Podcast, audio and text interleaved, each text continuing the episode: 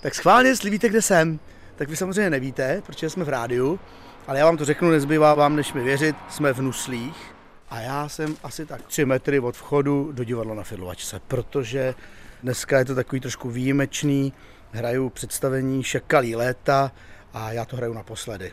Ať chci nebo ne, tak to trošku, trošku to smutný bude, protože to hrajem, myslím si, že čtyři roky. Hráli jsme to moc rádi, myslím i děcka, je to muzika se všem všude, je tam kapela, výborní kluci. Takže to mi dneska končí, ale jak to tak herci mají, prostě žádný představení se nehraje celý život. No, takže teď jdem po schůdkách nahoru, já mrknu na pana Vrátnýho, pan Vrátný už ví.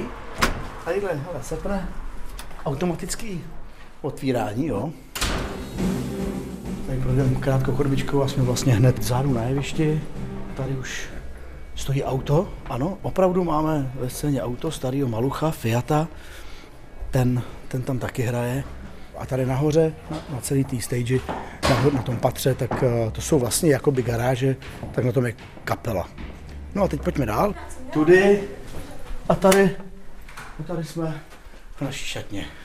Tady, tady už visí můj kostým, je to takováhle uniforma, protože samozřejmě hrajou policajta. Píšťalka, ta je velmi důležitá. Tady vlastně všichni, co tady jsme, jsou tady tři místa, tak každý má svůj herecký stolek se zrcadlem. Když už se bavíme o zrcadle, bez zrcadla jako se asi nedá jako žít, nebo ne, nemůže se člověk posunout. Pro mě velký zrcadlo jsou děti. A pak teď je to moje současná žena. Prostě každý, kdo vám řekne konstruktivní kritiku, každý, kdo vám řekne, otevře oči, řekne vám něco, co, co nevíte. Je to strašně jednoduchý. Dost často to bolí. To jsou ty nejtěžší boje, který člověk jako má v tom životě. To jako nějaký darování ledviny je proti tomu docela nic. Ale přijmout, přistoupit na to, že že nejsem úplně dobrý třeba v něčem, nebo že třeba nemám pravdu ve všem, co si třeba myslím a byl bych schopný si uříznout ruku, ale ono to tak fakt není. To je těžší, to je těžší. Takže já když se typím do zrcadla tady v tom mém divadílku, no tak samozřejmě, že mám hrozný vlasy, že jsem si je mohl umýt. Dost dlouho jsem si myslel, že nevypadám na svůj věk, ale teď už vypadám, teď už hraju i ty jako tatínky těch dospělých dospělých kluků, dlouho jsem vypadal mladě, taky vidím, jak jsem přibral. A vlastně s přibývajícím věkem se tam potřebuji dívat míň a míň. Je zajímavější spíš eh, se bavit s lidma a slyšet něco o sobě od lidí. To zrcadlo, to je jako fotka. Fotka nic neřekne. Fotka nic nezaznamená. Když vidíme titulní strany těch časopisů a lidi se do něčeho vlastně k němu čemu upnou a zbožňují někoho z fotky, tak to se vždycky vlastně trošku směju, protože protože vůbec nevědí, co se stalo pět minut před tou fotkou a co se stane pět minut po té fotce. Kolik antidepresiv ten člověk, co se tam směje na té titulní straně, si prostě musel vzít, aby vůbec mohl před ten foťák a kam jde potom, až to i fotí, možná jde k soudu a, a bude přemýšlet, jako, že si vezme život a tam na té fotce to vypadá všechno šťastný, takže je to takový klam a mám a to samý zrcadlo. thank you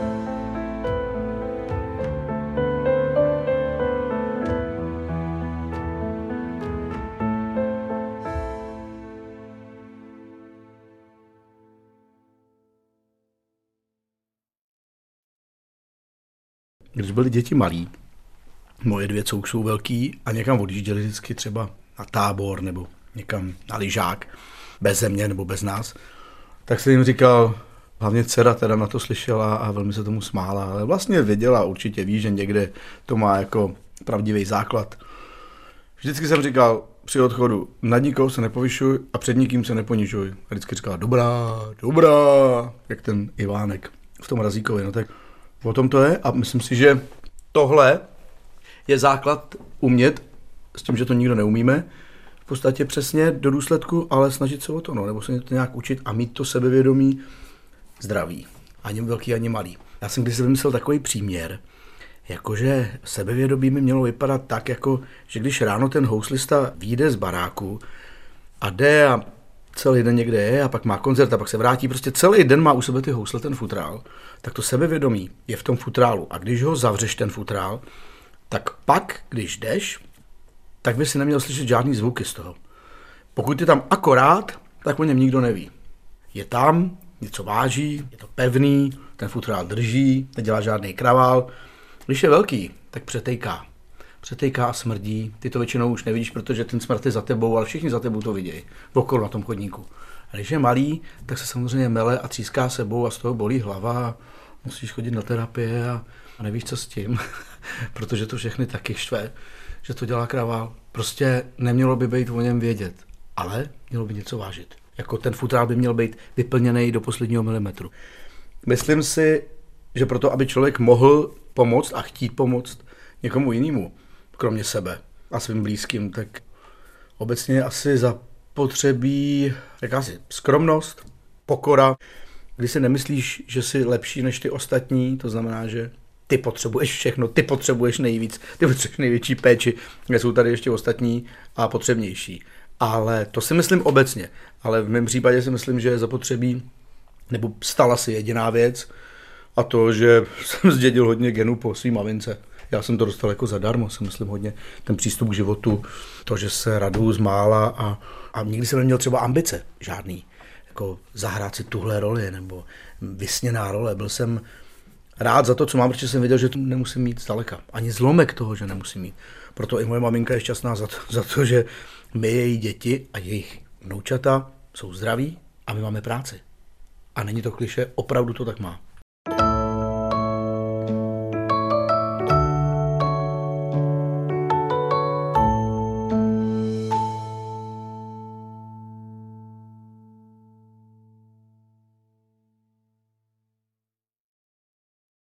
První vzpomínka, když přemýšlím, kdy člověk jako by někomu fakt jako zřetelně nebo jako jasně pomohl. Možná, že to bude na základce spolužákovi, dobrýmu kamarádovi, vlastně nejlepšímu ze třídy. Tomášovi, že jsem vytáhl jazyk, protože byl epileptik, měl záchvaty. To byl takový první, ale jako bylo to těžké si na to vzpomenout, protože člověk to nebere, že, že dělá dobrý skutek, nebo to prostě o tom nepřemýšlíš, že jo. Bylo to asi dvakrát, bylo to jednou ve třídě, mm, na chemii a jednou během tělocviku někde venku na fotbale. Nějak z toho byli okolo, možná to byla náhoda, kdybych tam byl o dva metry dál, tak to udělal někdo jiný, já nevím. Ale spíš to vypadalo, že jsou děcka v šoku, ale já, protože jsem se s ním vydal víc, tak jsem věděl, že to může přijít, že to přichází, takže jsem jako jednal nějak spíš impulzivně. No. Jako, že bych si tenkrát řekl, jo, to je dobrý, jako, že, že to je dobrý biznis, jako dělat dobrý skutky, to, to ne. Ale, ale vybavuju si, protože mě nějak hlásili v tom rozhlase, takový ten školní rozhlas, tak potom jako bylo od ředitele nějaký poděkování, že Kája Zima nebo prostě tohle pomohl. Tak to se trošku matně jako vybavuju, že bylo příjemné to slyšet, protože samozřejmě tím pádem to slyší všichni, i z ostatních tříd a je to, ať chceš nebo ne, je to něco, co je neoddiskutovatelný. Jakoby, když někomu zachrání život, tak je to, jo, když někdo namaluje obraz, tak někomu se může líbit, někomu ne. Natočíš film, někomu se líbí, někomu, ale tohle to je jasná věc. My jsme to tak v rodině vždycky měli, jak říká moje maminka, když můžu, tak pomůžu. A myslím si, že by to tak mělo být, no prostě stará známá pravda, nejenom ten český krásný film tvrdí, musíme si pomáhat jako když si lidi přestanou pomáhat, tak to všechno skončí. Jakmile začneme kašlat na ostatní, jakmile nám bude jedno, co, co se děje a jak jsou zdraví nebo nemocní lidi, naši sousedi za plotem, když se budeme starat jenom o svůj píseček, tak to nemůže dobře skončit, si myslím. Celý svět na tom vždycky stál a souvisí to prostě i s krizí, s migranty. Migrace byly vždycky na světě.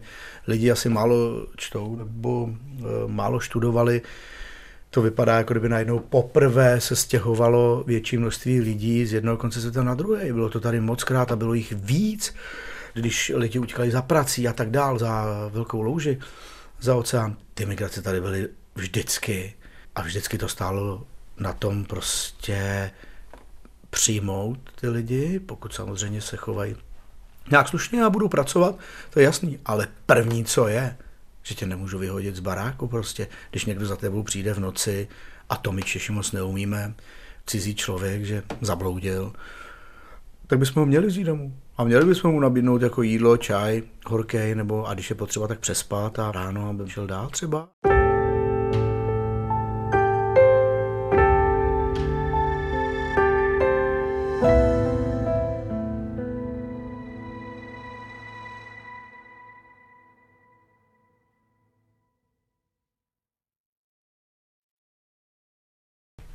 Karlem Vaňkem, kterýmu jsem nakonec mohl dát tu ledvinu. To bylo velmi jednoduchý ta geneze. Já jsem se prostě dozvěděl po tom, co jsem ho viděl asi dvakrát v životě při práci, od holek ze štábu, že teda málem umřel, že skolaboval, že ho odvezli do nemocnice za 5 minut 12, že vůbec netušil, že má dědičnou chorobu, která se nazývá policistická ledvina, kdy vlastně máte ty ledviny úplně v háji, je tam hromady, hromady, stovky, tisíce malinký cyst. Je to neoperovatelný, nelečitelný, potřebuje dárce, ledviny mu jedou prostě na 5% nebo na kolik a od té chvíle, kdy se probral, tak každý druhý den vlastně je na dialýze až do té doby, dokud nesežene dárce. A ten život samozřejmě tím pádem, jako, to je jasný, to nemusíme říkat, jako čekáš na dárce a, a máš to celý jako spočítaný, že nebude žít tak, jako kdyby si měl zdravý ledviny. Když jsem se to rozvěděl a mluvil jsem s ním, tak on si hrál ještě trošku na hrdinu, nebo respektive nedával to na sobě moc znát, ale bylo jasný, že, že to není úplně jako jenom jako boule na čele. Asi týden na to, týden mi to trvalo a za to se teda stydím úplně, nebo jsem se pak styděl. Než mi napadlo, že někdy v Ostravě, že vlastně, že bych mu mohl dát, no. Že vlastně mi vždycky říkali při všech operacích, že mám jako velký ledviny a zdraví. Tak to bylo fakt, až člověk se diví, jak je to jednoduchý, že to je jenom o tom, že tě to mm, napadne. Já jsem mu to napsal a on mi napsal, ať nechlastám už, protože mi nevěřil, že jo. Tak jsem mu volal, že to teda myslím vážně, byl, když to zjednoduším, velmi jako potěšený, nebo co, že to oznámí v nemocnici, v nemocnici taky to nechtěli vůbec jako brát vážně. Když se dozvěděli, že jsem herec, tak říkali, nezlobte se, ale to, my tady nejsme žádná skytá kamera, aby jsme tady dělali nějaký jako srandy nebo vážnou věc, no tak pak pochopili, ale že to myslím vážně, takže jsem tam přijel. Ale to až poté, co se zjistilo, že jeho rodiče mu tu ledvinu dávat nemůžou. Tak až pak teda vyšla řada na mě, a začal takový kolotoč, začal asi čtyřměsíčních jako vyšetření všech možných, kdy jsem musel zjistit, jestli jsem kompatibilní a jsem zdravý. Nejenom moje ledvina, ale i já. Fakt ty, kteří jsou přísní, jako hodně, takže nesmíš mít jako ani malou odchylku, takže všechny vnitřní orgány, srdce, všechno, celé tělo, jak kosmonauta mě prověřili. A tahle cesta byla jako moc hezká a napínavá. To jsme byli jak na trní celou dobu, protože ty tam jedeš vlastně jednou nebo dvakrát týdně do Plzně, do té nemocnice s tím, že nevíš, jak to dopadne a pak ti, když se vrátíš, tak čekáš, že ti zavolají buď, nezlobte se, ale bohužel uh, máte něco drobného třeba. Nějaký testy jaterní nevyšly a už na to další vyšetření jezdit nemusíš. A nebo ti řeknou, ano, přijďte ve čtvrtek 7.30 zase do pavilonu B, nevím co, třetí patro, tam zase bude cévní chirurg, nebo něco. A takhle to šlo krok po kroku, schůdek po schůdku a pořád vlastně byly ty zprávy dobrý, s tím, že jsem si taky nemusel být jako jistý, protože taky člověk jako něco vypil, něco vykouřil za ten život, nejsem úplně asketa a taky hrozilo, že se třeba rozvím mě jako nějakou i ohledně sebe nějakou špatnou diagnozu a říkal jsem si, tak to tak má být, prostě chci to udělat, takže všechno, co s tím souvisí, k tomu patří. No ale naštěstí teda musím zaťukat, jsem se žádnou špatnou diagnozu nedozvěděl. Naopak vlastně pořád mi říkali, jak je to skvělý, všechny vyšetření dopadly dobře vždycky a na konci té asi čtyřměsíční cesty celý už jsem přijel ne na vyšetření, ale do toho lékařského pokoje, k té naší doktorce hlavní, k té nefroložce, která mi sdělila tu bombu totální, že pane Zima, mám pro vás dobrou zprávu, jste kompatibilní a jste úplně zdraví, máte od nás zelenou.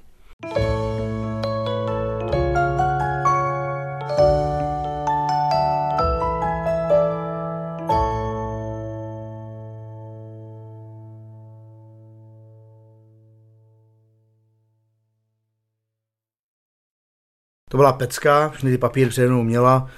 No, Karel byl v té chvilce na dialýze zrovna, já jsem mu to pak napsal. No tak ten jako napsal něco super pecka bomba a sejdeme se na cévním, protože hned potom já jsem šel za cívníma chirurgama, který už si připravovali, už si mě prohlíželi, z který strany, kterou ledvinu a tak dál, už byly takový, začaly přípravy malý. Přišel jsem do té čekárny, a jsem prostě jako nějak pobíhal a smál jsem se asi jako blázen, no tak byli tam nějaký lidi, ty mě viděli, ty vůbec nechápali asi, co se, ale já, to se nedalo udržet, jako ta radost byla prostě nepopsatelná. No a pak tam přišel on a, no a brečel a objímal mě a, a bylo to velký. To se těžko dá jako popsat, ty chvíle a ty pocity. ani moji blízcí kamarádi to moc nechápali. Všichni se ptali, co tě k tomu, že to byla složitá cesta k tomu rozhodnutí, že to teda bylo závažný, že to je... A já, já jsem těžko dokázal vysvětlit, že to bylo to rozhodnutí, bylo snazší, než stávat ráno v pět, to, to já vstávám fakt těžce. Protože tam není co jako řešit. Jestli mi běželi hlavou i otázky, proč ne, proč to neudělat. Jestliže máš dost silný důvody na to, proč to udělat, tak neexistuje žádný důvod, proč to neudělat. Jako to prostě, jako jestliže já mám dvě jabka, ty žádný, no tak, tak se tě přece tam si nechceš jabko. A to pozor, až když se rozhodneš, tak až další a další dny, týdny, měsíce, ti jenom docházejí ještě důvody, proč bylo správné to udělat, který v té chvíli vůbec jsem měl v hlavě. Až pak ti dojde, teď už jsem tady nemusel tolikrát být. Třikrát, čtyřikrát jsem jako bojoval někde o život nebo při nějakých autohaváriích, tak proč bych to nemohl někomu teď vrátit? Teď já sám už jsem dostal to od někoho někde, od někud, že tady ještě můžu být. Lidi se mě ptali hodně často, proč jsem neváhal, když jde o člověka, kterého jsem prakticky neznal. No, protože to nikdo z mých blízkých nebo příbuzných nepotřeboval. Kdyby to potřeboval segrat, tak to nabídnu segře. Ale čím je ona víc, než on, i když není můj příbuzný? Jako když jdeš autem a prostě vidíš někde u cesty, vždycky říkám takový příklad, jako a bude tam někdo vybouraný, no tak to se zastavíš a zeptáš se, jestli nepotřebuje pomoc a neřešíš, jestli ten člověk je mladý, starý, chytrý, hloupý, zlej, dobrý, nepřemýšlíš nad charakterem, na tož nad tím, jestli ho znáš, nebo že by se to ptal, počkej, počkej, znám tě, ty si můj známý nějaký, ne, nejseš, no tak na tebe kašlu. Ne, jdeš mu přece pomoct, protože to potřebuje. Teď mi ty lidi říkali, co když pak zjistíš, že ten Karel třeba není dobrý člověk. Což by se jako mohlo stát. Nestalo se to, protože Karel je výborný, ale co kdyby se tohle stalo? Tak jsem přesně ti dojde a i na to, i díky tomu se mi to mělo stát. A měl jsem tohleto v tom životě potkat. Protože ti dojdou věci, které bez toho si třeba neuvědomíš. Kdo rozhodne o tom, že já jsem lepší než on? Kdo o tom rozhoduje? Že ty jsi lepší než někdo jiný. Který arbitr může říct, ty jsi lepší než ten druhý? A nebo on je horší? A nebo ty jsi horší než někdo jiný? Přece jako nemá nikdo.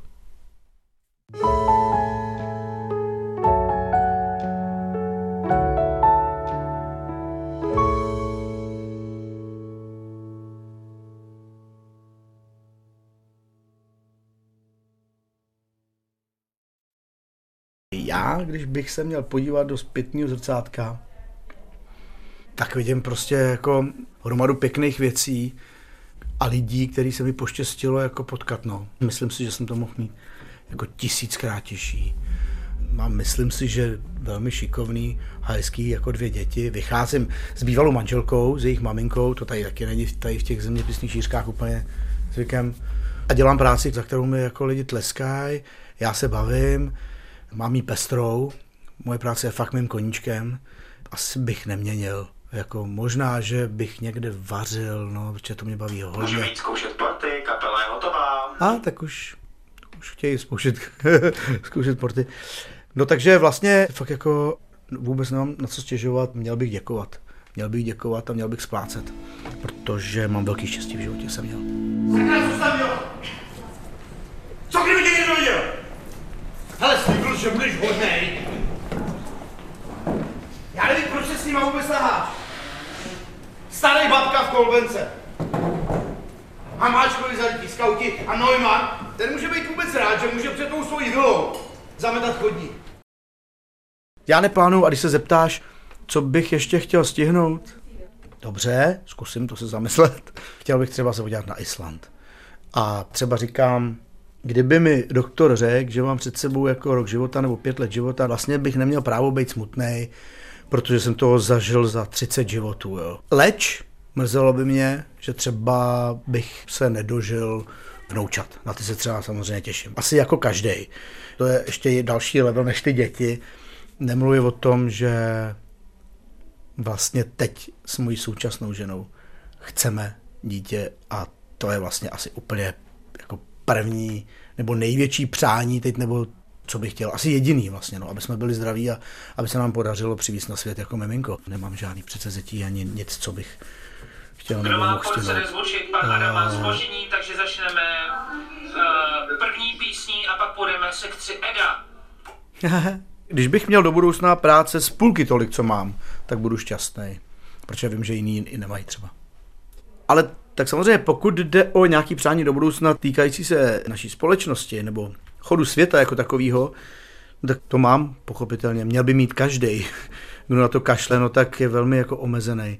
Musíme přece myslet na budoucnost našich dětí, světa jako takového. Nechceme to tady jako pohřbít, zabít, takže když bych měl zůstat v tom našem malinkým rybníčku, tak bych si přál samozřejmě, aby nějak lidi měli rozum a nikdy nezklouzli k tomu, že, že tady bude vládnout opět někdo, kdo vlastně jako vysaje tu zemi. Totálně. A to je jedno už jestli ideologicky, anebo materiálně, obojí je špatně. Tak to bych chtěl, aby, aby se atavisticky nebo co v těch lidech opět probudilo nějaká touha poslušnosti prostě, po chytrosti, když to tak mám říct. Po člověku, který je slušný, chytrý, úctyhodný, v nejlepším slova smyslu, tak tyhle ty lidi si myslím, že to mají nějak těžší dneska. Nebo že se hůř dostávají na pozice, které by si zasloužili. Tak to bych A chtěl. se prosím připravit na první píseň, na ký, uh, co se to děje. Na Kýbl Bublin, prosím. A zrovna tohleto představení je přesně o tom. O těch komu... Teda ne Kýbl Bublin, Lucky Strikec. Přesně o tom za chvilku budeme hrát, aby se to nevrátilo. A co se týče jako prostě celého světa, já na to, mohl bych říct, že jsem na to malý pán, že jo? A že vlastně stejně nevíme všechno eh, ohledně prostě informací, odkud, kde, co, kdo, o čem rozhoduje a tak dál. No ale některé věci víme. Čím se ničí životní prostředí víme. No a proto můžeme udělat prostě každé něco. U sebe, pak to řekneme kamarádovi, nebo to řekneme dětem. Já jsem třeba moji ženu naučil víc třídit. Ne, že by předtím netřídila odpad, ale no tak i to je dobrý prostě. Tak každý náhrdelník je složený z malých kamínků. A celek dělá detaily. Tak prostě mluvit o tom, edukovat, snažit se, myslím si i na školách, jako ty děti správně vychovávat k tomu, že absolutně normální neplýtvat. První, píseň, na Lucky Strikec, prosím kapelu na stage, kapela na stage a herci, prosím na první píseň. Myslím si, že bychom měli děti víc k tomu, už od školek vlastně, že je prostě absolutně normální, přirozený neplýtvat a že je špatný prostě plýtvat. A to úplně ve všech směrech. Já se třeba učím neplýtvat slovy. To taky je těžký. Kdysi, já nevím, můj děl, nebo kdo mi to řekl, takový hezký přísloví, nechtěj všechno, co vidíš, nevěř všemu, co slyšíš a neříkej všechno, co víš. Jako tohle myslím, že je základ, to stačí. Tohle, když se takto dokážeš žít, tak máš jako z půlky vyhráno. No, taky s tím boju. Už nechci všechno, co vidím, už nevěřím všemu, co slyším, ale občas toho říkám moc, nebo někdy je dobrý mlčet. Jako v tom jazzu třeba stačí jenom jeden tón, a ostatní si domyslíš. A také nemusíš to okecávat.